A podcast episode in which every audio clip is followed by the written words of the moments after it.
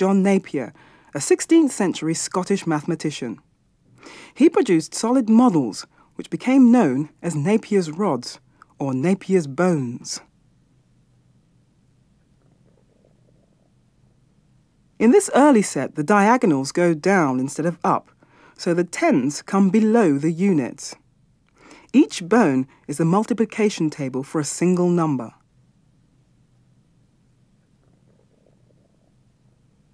This 20th century replica has a multiplier rod fixed permanently in place. For this multiplication, just three rods are needed, the 3, the 5 and the 7.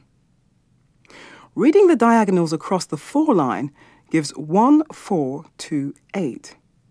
Add a 0 and you've multiplied by 40.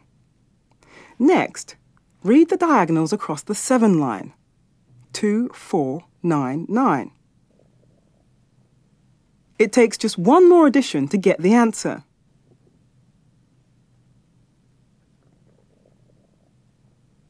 Napier was also famous for the invention of logarithms.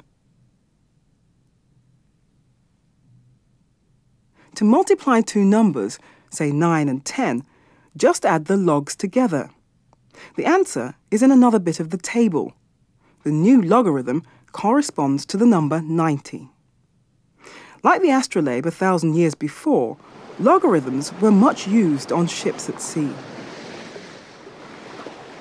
The reason tables were important at the time was that England was a leading maritime nation, and ships relied on determining their position at sea from astronomical navigation, that is, determining their position from the position of the stars.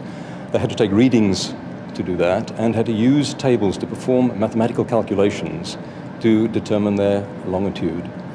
The problem was that increasingly people found there were errors in tables. Um, a random selection, supposedly, uh, in the 1830s and 40s of 40 volumes of printed tables revealed 3,700 known errors. The problem, of course, was not the known errors, those you could compensate for and get correct values. The problem was the insecurity of the unknown errors. Removing these errors became the lifelong task of the 19th century English polymath, Charles Babbage. The story really starts with John Herschel, uh, Babbage's lifelong friend, the famous astronomer. He and Babbage were sitting at the Astronomical Society in 1821 checking tables. These are tables calculated by hand, and they were quite appalled at the discrepancies between the two sets of tables, the expected value and the calculated value. And Babbage, as it were, clasps his hand to his brow and says, I wish to God these calculations had been executed by steam.